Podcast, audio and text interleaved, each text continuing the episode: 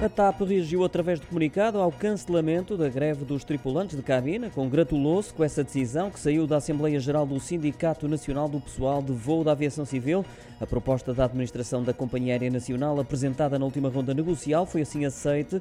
Significa que as greves agendadas para o fim do mês ficam sem efeito e abre-se a porta para a negociação do novo acordo da empresa. Com este avanço na discussão estão também assegurados os interesses de todas as partes envolvidas, sublinha a TAP na mesma nota, e lançam-se as bases para se chegar à tão desejada estabilidade, sustentabilidade e crescimento da empresa que promete manter a abertura para o diálogo.